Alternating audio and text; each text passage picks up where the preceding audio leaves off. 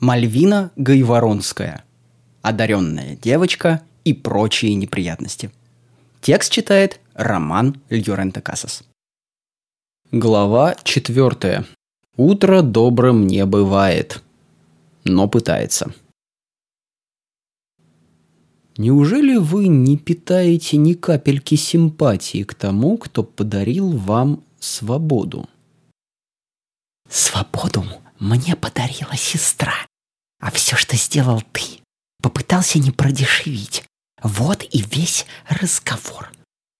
Из общения патриарха и Татьяны. Одному из вечно спешащих солнечных лучей, считавшему выше своего достоинства тратить время на московские парки с голубями, несказанно повезло. Он пригрелся на щеке спящей красавицы, видевшей добрый сон. Она слушала шум прибоя на песчаном пляже, усыпанном ракушками. А он был рядом, только руку протяни.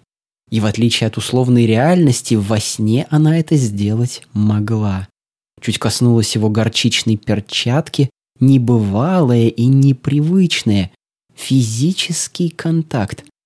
Теплота ее кожи, нейтральность температуры его, болотные глаза тянули на дно, Мягкие светлые волосы, дорогой одеколон. Он крепко держит ее руку, улыбается. Восходит солнце, и восхитительной красоты рассвет обращает мечту в кошмар. Он горит, кричит в невыразимой муке, рассыпается прахом. Она пытается поймать, укрыть, но все бесполезно. Ее будет собственный крик. Холодный пот, дикое сердцебиение, Несколько секунд уходит на простое осознание, что все было лишь сном. Он жив. Он не держал ее руку, она не дышала его одеколоном, но он жив. А она зла. Очень зла за то, что не может убить солнце. На диване неподалеку что-то пришло в движение, и привыкшая просыпаться в одиночестве Татьяна чуть не швырнула с просонья сюрикен. Вчерашнему богатырю крупно повезло, что мозги у нее включались так же быстро, как и рефлексы, и русалка успела остановить собственную руку. Огляделась, нахмурилась, вспоминая события прошлого дня. Морской черт его дери, почему упорю вообще вздумалось умотать на свой тупой финансовый форум именно сейчас? Связи были бы как нельзя кстати. По крайней мере, патриарх вампиров смог бы поговорить с пнем как с равным, а это шанс забрать кинжал и допросить девчонку. Но компостер занят своими делами, а она, хоть и достигла цели, могла лишь в бессилии негодовать. Татьяна по-турецки уселась в кресле. Сбоку послышалось какое-то шебуршание, и из-за спинки показались дрожащие лапки енота, с опаской протягивавшего очередную бутылочку самодельного вина. Хмыкнув, русалка ее взяла. Что-что, а толк в гостеприимстве пень-младший знал. Енот поспешил скрыться, а Татьяна, легким движением вынув пробку и хорошенько отхлебнув прямо из горла, принялась размышлять, благо впервые за последние сутки у нее появилась такая возможность. Русалка считала само собой разумеющимся, что без вести пропавшая сестра все эти годы была жива. Маргаритифера всегда словно видела мир насквозь, и без сомнений каждая минута жизни была у той под контролем. Почти 20 лет назад что-то взволновало ее больше, чем собственная свобода. Больше, чем права сестер, о которых Маргарита говорила не умолкая с первого дня их встречи. Все эти годы Татьяна верила, что однажды Марго закончит свое важное дело и просто появится на пороге, словно ничего и не было. Чтобы сестрице легче было ее найти, Татьяна устроилась работать под красноречивой вывеской с популярной русалкой. И не обманулась. Та и вправду сразу ее нашла. Таня крепко вцепилась в собственную куртку. Нашла, да, но не вернулась. Было неподходящее время а подходящее, видимо, так и не настало. Глаза немного чесались, верный признак, что хочется плакать. Русалка хлебнула еще вина. Итак, что мы имеем? Прошлой ночью Марго умерла. После долгих лет молчания кинжал сестры внезапно позвал Татьяну, и зов этот был сильным и очень жалобным. Почему именно сейчас? Почему такая смерть? Причем тут девочка? По привычке коснулась пустых ножен на шее. Она знала свои сильные стороны, и стройные логические цепочки в их список, к сожалению, не входили. А вот упырю вполне могла бы прийти в голову идейка другая. В конце концов, для него это дело чести – узнать, почему сбежала без пяти минут правая рука. Пусть напряжет извилины или что там у этих бактерий в голове за местом мозгов. Потянувшись, Татьяна глянула на старые часы с боем, висевшие на стене. Если не врут, пять утра. Как раз успеет к открытию кофейни.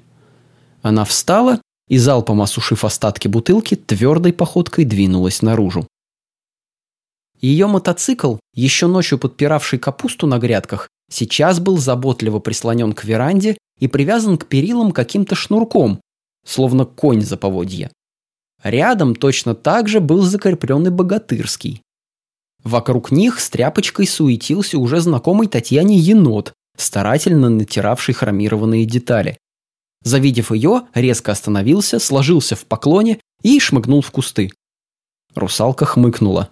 У сильных и независимых женщин, значит, котики, а сильный и независимый мужик енот пригрел.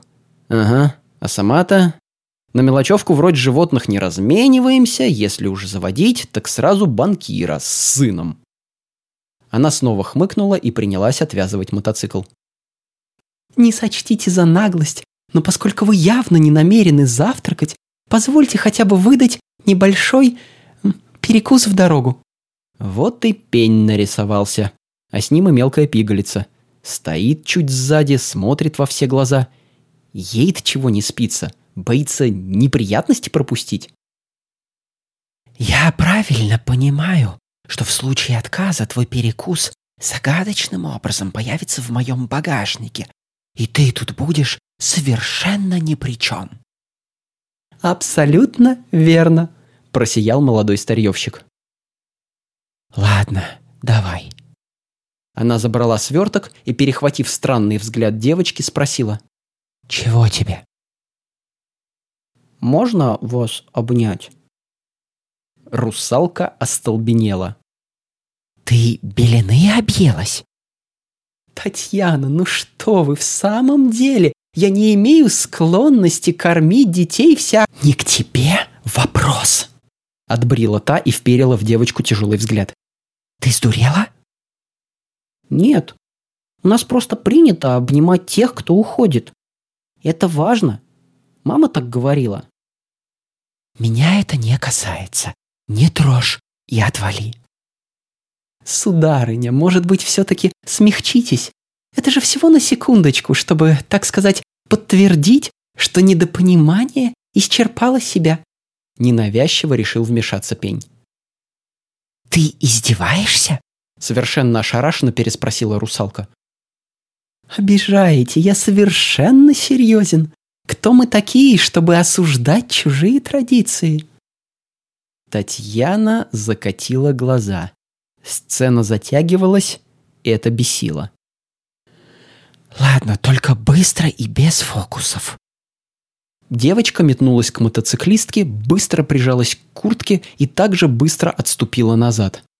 На мгновение Татьяна почувствовала неуловимо знакомый аромат. После того, как русалка молча уехала, Александр Витольдович подошел к воспитаннице и мягко положил той руку на плечо. «Вот видите, а вы боялись. До пробуждения братца еще как минимум пара часов. И если вы все еще не настроены спать, предлагаю заняться делами первой необходимости. Пандора отчаянно пыталась запомнить ощущение крепкого женского тела и странную смесь запахов кожи, кофе и хлорки. Но опекун прав, всему свое время. «Да, конечно. Расскажите мне про дом?» Или про правила? Местность? Распорядок уборки? Сударыня, все это может подождать. Важнее другое. Кажется, с момента смерти матери вы так и не имели возможности поплакать. Девочка ошарашенно смотрела на него, и вдруг все накатилось разом. Мама. Они знали, что будет, и старались подготовиться, но все равно было чудовищно больно. Папа. Его последняя улыбка. Как он помогал залезать в багажник. Как сурово давал последние указания Буцефалу. Как поцеловал в лоб и крепко обнял, уходя. Возможно, навсегда. Куртка брата и теплая кожаная куртка тети – символы того, что семья всегда рядом. На глаза сами собой навернулись слезы, и уже спустя пару секунд Дора не то чтобы плакала, а скорее ревела белугой, захлебываясь и кашляя. Прибежавший на слезы енот мгновенно вскарабкался к ней на руки, грея мягким пушистым теплом и тыкаясь холодным носом в щеки, а опекун с невозмутимым лицом стоял рядом, аккуратно поглаживая по плечу и изредка подавая чистые носовые платки. Дмитрий проснулся от ненавязчивой щекотки. До топ-10 худших пробуждений в жизни данное не дотянуло. Вопреки обыкновению он лежал на чем-то мягком, голова не трещала, ощущение, что по тебе прошелся табун единорогов, тоже не было. А вот чьи-то шаловливые лапки были. Быстро выбросив вперед руку, богатырь не без удивления обнаружил в ней недоумевающего енота с пипедастром в руках. Попялившись немного на богатыря, животное попыталось смахнуть с него пыль, после чего было аккуратно отпущено на ковер и побежало убираться дальше. Проводив его задумчивым взглядом, Дмитрий понял, что его удивляло. С каких пор пень стал таким паинькой? Чаек? Еноты? Вежливость? Создавалось ощущение, что кое-кто обсмотрелся гордости и предубеждения, после чего грабанул гардероб костюмера в провинциальном театре юного зрителя. Приемному отцу богатыря пару раз приходилось работать с пнем-младшим. И у героя папиных историй с этим услужливым дворецким, кроме разве что шейного платка, вообще ничего общего не было. Что там батя говорил? С рыжим держи ухо востро? Он не дурной, он просто не за нас? Енот вернулся, и вернулся эффектно, в переднике и с чепчиком на голове. Чувствуя себя полным идиотом, Дмитрий наклонился к нему и громко прошептал. «Что тут вообще происходит?» Пушистый домоправитель предсказуемо не ответил, только возвел очи горе и так красноречиво закрыл лапами глаза, что стало ясно. Он тоже глубоко не в восторге. После поманил за собой. Богатырь огляделся и не нашел в комнате вчерашнюю русалку, но обратил внимание на две пустые бутылки у кресла. Видать, уже свалила. Что ж, пришла пора поговорить с хозяином с глазу на глаз. Пухлый шерстяной проводник успешно вывел ДТП к знакомой кухне. Старьевщик наконец обулся и теперь что-то готовил, сверяясь с тетрадкой. Когда вошел Дмитрий, он как раз разбивал два огромных яйца в миску. Доры не было видно. «А где?» Сударыня много плакала сегодня утром и совершенно устала. Мы уложили ее вздремнуть. Разбудим, когда вы закончите с завтраком и решите таки стрясти с бедного ребенка причитающееся. Плакала? Что ты учудил? Ох, не зря ему все это не нравилось. Вообще-то девочка недавно лишилась обоих родителей. Ей есть о чем лить слезы и без моего вмешательства. Интереснее другое. Планируете ли вы в дальнейшем забыть все произошедшее как страшный сон и обходить юную леди стороной? Врать Дмитрий не стал. Такие, как пень, ложь буквально слышат. Скорее всего, нет. Что-то мне подсказывает, что для семьи она не просто мимо крокодил, а значит знает ответы на мои вопросы. Пень чуть склонил голову на бок и прищурился. «Так вы поэтому дали ей свою куртку? Считаете уместным втираться в доверие к девицам в беде?» Вариант просто позаботился, мы уже не рассматриваем. Не знаю, какие идиоты собирали ее в дорогу, но о том, что даже летом на мотоцикле будет холодно, они явно не подумали. Александр смерил богатыря задумчивым взглядом. Ее собирал мужчина, лишившийся жены и пытавшийся спасти дочь. Самое то состояние для хладнокровия и принятия взвешенных решений, конечно же. И, вернувшись к готовке, продолжил. Но за куртку спасибо. Не забудьте подарить ее девочке. С чего бы это? Потому что я вас об этом попросил, а вы проснулись в моем доме живым и здоровым. А вот и прорезался тот самый рыжий манипулятор из папиных рассказов. Дмитрий не понимал. Нафига ей куртка? Вы ей понравились. Хороший парень, заботливый, а она тут одна одинешенька в незнакомом доме с незнакомым мужчиной и растолстевшим енотом. Ваша куртка создаст видимость комфорта.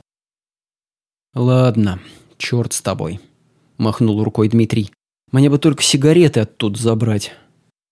Боюсь, это невозможно, покачал головой пень. Я их выкинул. Зачем? Мы на полном серьезе хотим обсудить идею дать моей несовершеннолетней воспитаннице куртку, набитую сигаретными пачками? Богатырь сник. Слушай, ну не подумал я о заначке. Бывает. Мы же от этой дамочки еле ушли. Не до того было. Будем считать, что вы встали на непростой путь избавления от вредных привычек. Старьевщик поставил на плиту сковородку и растопил на ней сливочное масло. На будущее. Каждый раз, когда будете приезжать в мой дом, избавляйтесь от сигарет самостоятельно. В противном случае это буду делать я. Своими методами. Дмитрий оторопел. «Я не собираюсь приезжать к тебе». «Собираетесь, собираетесь», — мило улыбнулся Александр. Больше прятать будет негде. Прятать что? А это... Пень на глаз отрезал два ломтя ароматного хлеба. Вы поймете в скорости сами. Не хочу портить момент внезапных озарений. Говорят, вы, богатыри, очень их любите. Енот протянул ДТП полную тарелку супа и пару кусков хлеба. Тот начал есть. Слушай, эта показная забота вообще не вяжется с твоими же действиями. Ты ведь, получается, просто взял и натравил на ребенка эту стерву. Мол, приходи через пару годиков, слова поперек не скажу. Замечу, натравилась дама совершенно самостоятельно. Моей задачей было лишь обезопасить жизнь моей воспитанницы. «Обезопасил, ничего не скажешь», — ДТП скривился. «Чем самому разобраться сейчас, пусть она потом в одиночку разгребает, так что ли?» «Замечу, что самому разобраться, как вы изволили выразиться, сейчас было решительно невозможно. Полагаю, вы успели оценить упрямство Татьяны, как и ее поистине неземную целеустремленность. Простой бой ее бы даже не замедлил а более кардинальное решение вопроса спровоцировало бы не что иное, как не менее кардинальные меры со стороны патриарха вампиров. В отличие от пусть и смертоносной, но все-таки одинокой русалки, это явно не тот враг, которого я желал бы подарить своей воспитаннице. А без врагов никак нельзя? К сожалению, ее образ жизни к этому не располагает. Пень наигранно вздохнул. Собственно, вчерашний день был яркой иллюстрацией ее типичного времяпрепровождения, ну разве что уроки в перерывах между погонями делать не пришлось. А, кстати, как у вас с логарифмами? А это тут при чем? Александр печально покачал головой. По моим сведениям, сударыня с ними не справляется, а искать репетитора по математике в чаще леса... После этих его слов енот грустно бухнулся на табуретку рядом с Дмитрием и, открыв учебник для 11 класса с самым жалобным видом, приступил к чтению. Пару раз хлопнув глазами, ДТП решился все-таки задать свой вопрос. Кто она вообще такая? На кухне повисла тишина. Енот благоразумно накрыл голову книгой, но молодой старьевщик лишь мило улыбнулся и скромно ответил. «Лучшее, что случилось с вами после альбома Арии «Крещение огнем». Под строгим взглядом хозяина енот снова уткнулся носом в учебник. Дмитрий сидел в прострации. Значит, во-первых, я в глубоком культурном шоке, что ты вообще в курсе существования Арии и ее альбомов. А во-вторых, тут альбом днище. Это вы сейчас так говорите. Ну и в-третьих, при чем тут нафиг я? Могу только процитировать одного умного человека. Не хочу портить момент внезапных озарений. Дмитрий продолжил мрачно хлебать суп. Успокаивало только одно. Если весь этот театр был устроен ради девочки, то она явно в безопасности. Хотя вопросом месяца явно стал, зачем такой геморрой ради одного ребенка затевать. Владелец избушки внезапно подал голос. «О, юная леди проснулась и скоро к нам спустится. Я вас накормил, напоил, спать уложил. Осталось только дать мудрый совет. И я очень попрошу прислушаться к нему не надо формулировать вопрос. Сформулируйте запрос. Что? Несколько опешил богатырь. Что вообще за манера такая разговаривать ребусами? Вы очень родили за мою подопечную, и это нужно поощрять. Не пытайтесь узнать у девочки, где ваш отец. Она, безусловно, честно скажет, но от того, что вы определите место, встретиться с ним скажем так, все равно будет нелегко. Просите помощи, не информации. Но сперва отдайте ей куртку.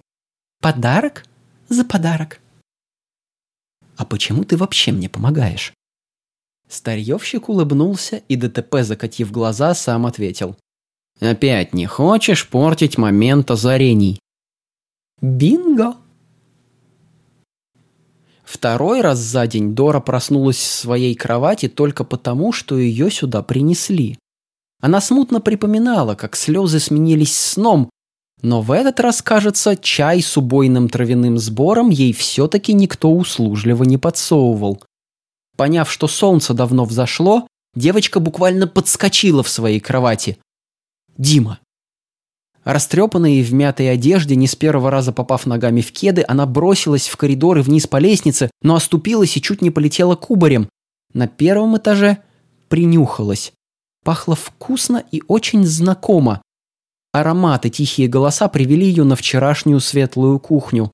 У плиты что-то жарил Александр Витольдович, за столом сидел несколько помятый после сна, возможно, из-за пробивающейся щетины, богатырь, и задумчиво ел суп.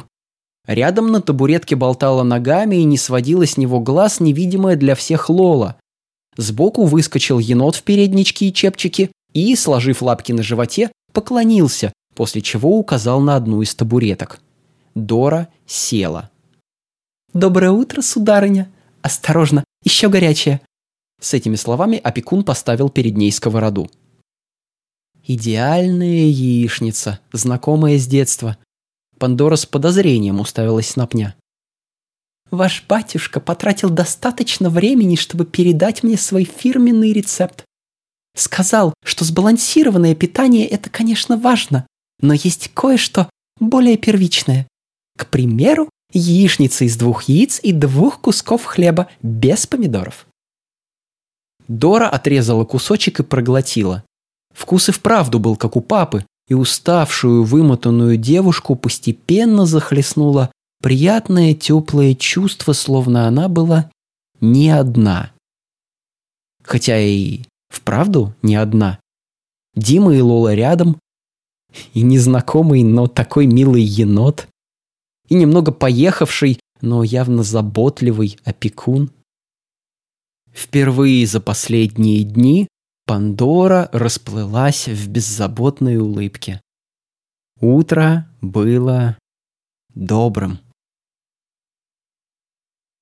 Игорь мялся у двери коттеджа Ипполиты Найтмаровны. Вообще, он надеялся поговорить с ней на более нейтральной территории, но, полутра прождав коллегу в столовой, получил только парочку партзаданий на минуточку от завуча, грозивших начисто лишить его времени для так необходимых депрессии и жалости к себе на несколько недель вперед. Робко постучав в дверь, Игорь Октябревич старательно принялся высчитывать в уме тангенсы, готовясь к встрече с дамой, но коттедж хранил тишину. Он постучал еще. Нет ответа. Он позвонил. Тишина. В конце концов Игорь вошел в раж, умудряясь одновременно бить в дверь ногой, орать и звонить не переставая. За шумом не расслышал долгожданных шагов, а посему крайне внезапно оказался нос к носу со своей невыспавшейся и злой мечтой. Иполита Найтмаровна в рубашке на босу грудь и ультракоротких шортах была столь неожиданна и совершенна, что у Игоря само вырвалось. «Пионерский гладиолус!» Коллега поморщилась. «Если ты так трезвонил, только чтобы меня обматерить, понятно, почему тебе пора завязывать с выпивкой». «Да я вовсе не...» э, Впрочем, неважно, я, я не про это, у меня вопрос есть по проблемным детям. Можно войти?» Женщина сморщилась. «Я что, похожа на трудоголика, готового ранним утром обсуждать работу?» Подсознание просигналило Игорю, что женщина, назвавшая 15 часов дня утром, только что намертво получила статус идеальной. Игорь в ответ просигналил, что у нее есть и более явные признаки идеальности, к примеру, то, что чуть пониже ключиц. Вслух же сказал. Никак нет. Но ты похожа на трудоголика, готового поделиться опытом в обмен на завтрак и кофе. Та задумчиво прищурилась. Коктейли мешать умеешь? Обижаешь. Ладно, входи. Кухня там же, где и твоя. Игорю жестом ткнули куда-то влево, и пока он задумчиво изучал содержимое холодильника, коллега направилась в душ. Все время, пока журчала вода, бывший богатырь не мог сосредоточиться на готовке, ибо воображение одну за другой подсовывало довольно пикантные сцены. Мужчина никак не понимал, что происходит. Ему ж давно не пятнадцать. Что это еще за попытки вспомнить молодость со всеми ее проблемами? Поставив омлет на огонь, оглядел шкафчики и сознанием дела открыл самый, на его взгляд, логичный. На него смотрела рота бутылок. Женщина мечты идеально во всем. Смешал водку, калуа и эспрессо, обернулся, уже сидит голубушка. Штаны надела подлиннее, рубашку застегнула, волосы мокрые, подтяжки грудь обнимают, очки на пол лица. О, я видел один фильм, который начинался точно так же. К собственному ужасу подумал Игорь и резко попытался эту мысль прогнать. Поставил перед Ипполитой сковородку и сел рядом. Она потянула носом и удовлетворенно приступила к еде.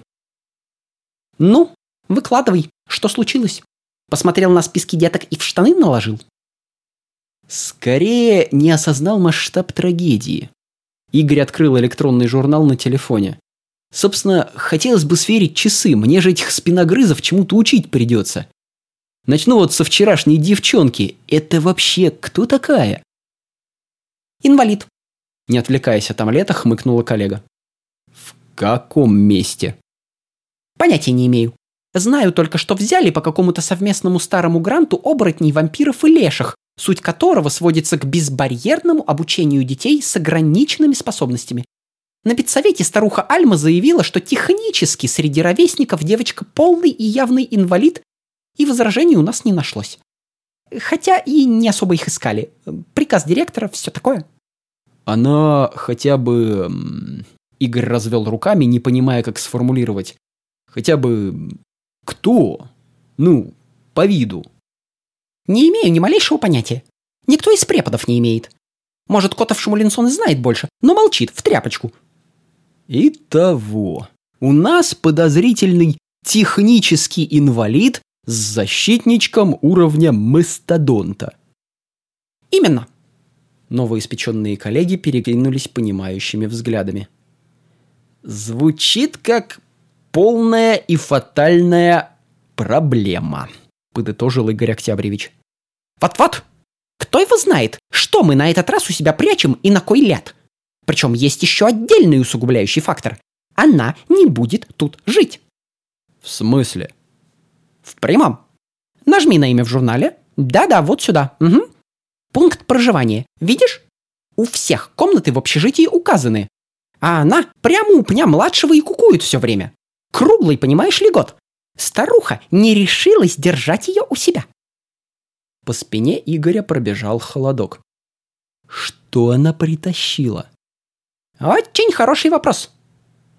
Кто-то из древних? Хм. Ты ее видел? В каком месте это древнее? Новодел, если ты меня понимаешь. Чей-то потомок? Кровь стала бы жиденькой, и старуха бы так не боялась. Какая-то другая тут засада. А, кстати, о засадах. Вот тебе и яркий пример. Потапова. Игорю многого стоило не дернуться при этом. А с ней что? О, издеваешься? Потапова! Та самая незаконная дочка Михаила Потапова, вожака медведей. Он старательно прищурился, надеясь скрыть гримасу на лице. Подожди, подожди, это та, которая черт знает откуда взялась?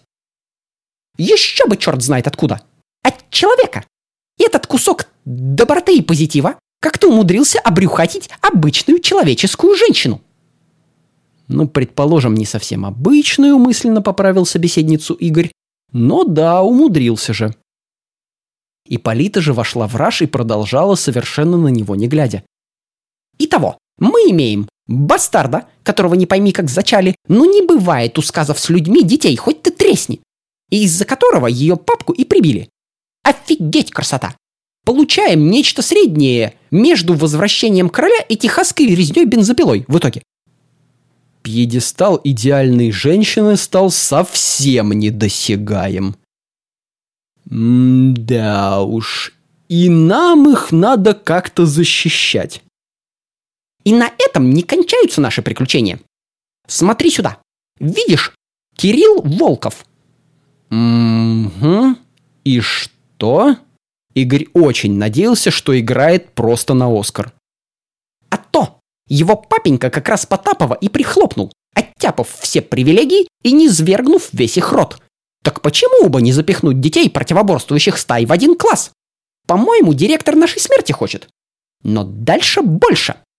Видишь вот это?» Она ткнула пальцем ниже, и Игорь с недоумением прочитал имя. Ганбата. Приемничек патриарха вампиров собственного гастарбайтерского вида персоной. И в том же классе. И барабанная дробь. Он еще и суверен нашей незаконно рожденной медведицы. Так сказать, чтобы конфликт был повнушительнее. Думаешь, на этом директор остановилась? Ха! Держи карман шире, Получите, распишитесь. Теперь палец указал на фамилию Красношапко. Некая Екатерина Сергеевна.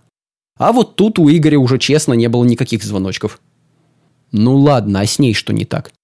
Все так, все так. Ты личную информацию открой. М-м, ничего подозрительного не замечаешь?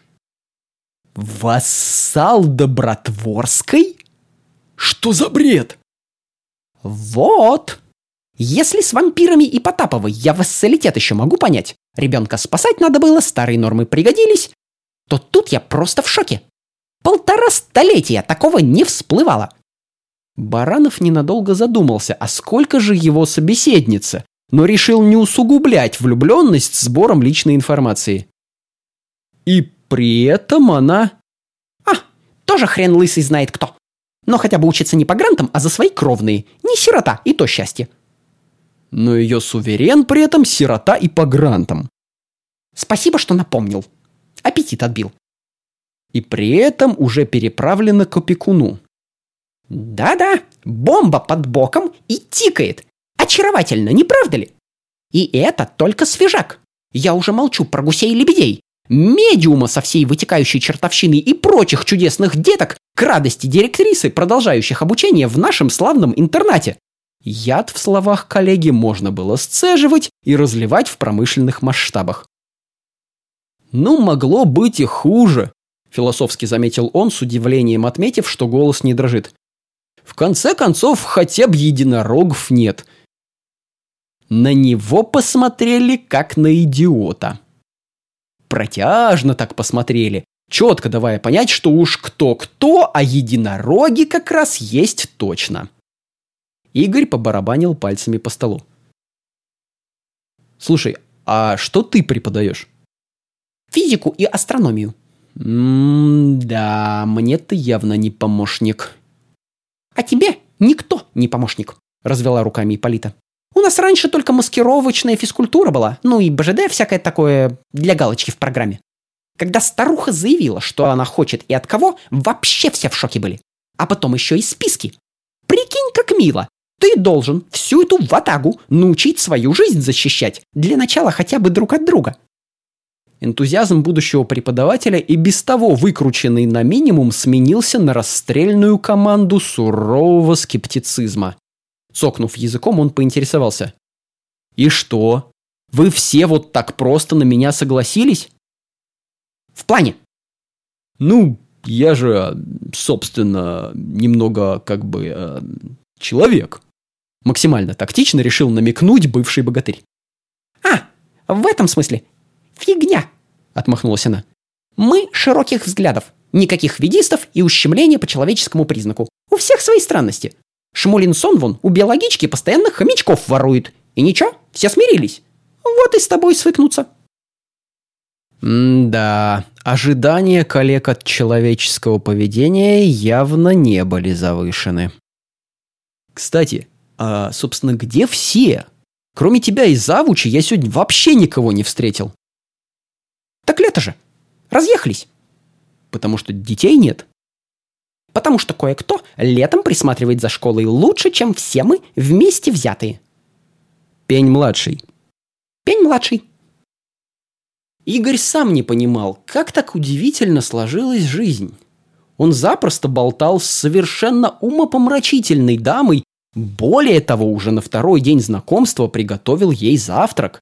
А она на второй день знакомства запросто осталась с ним наедине.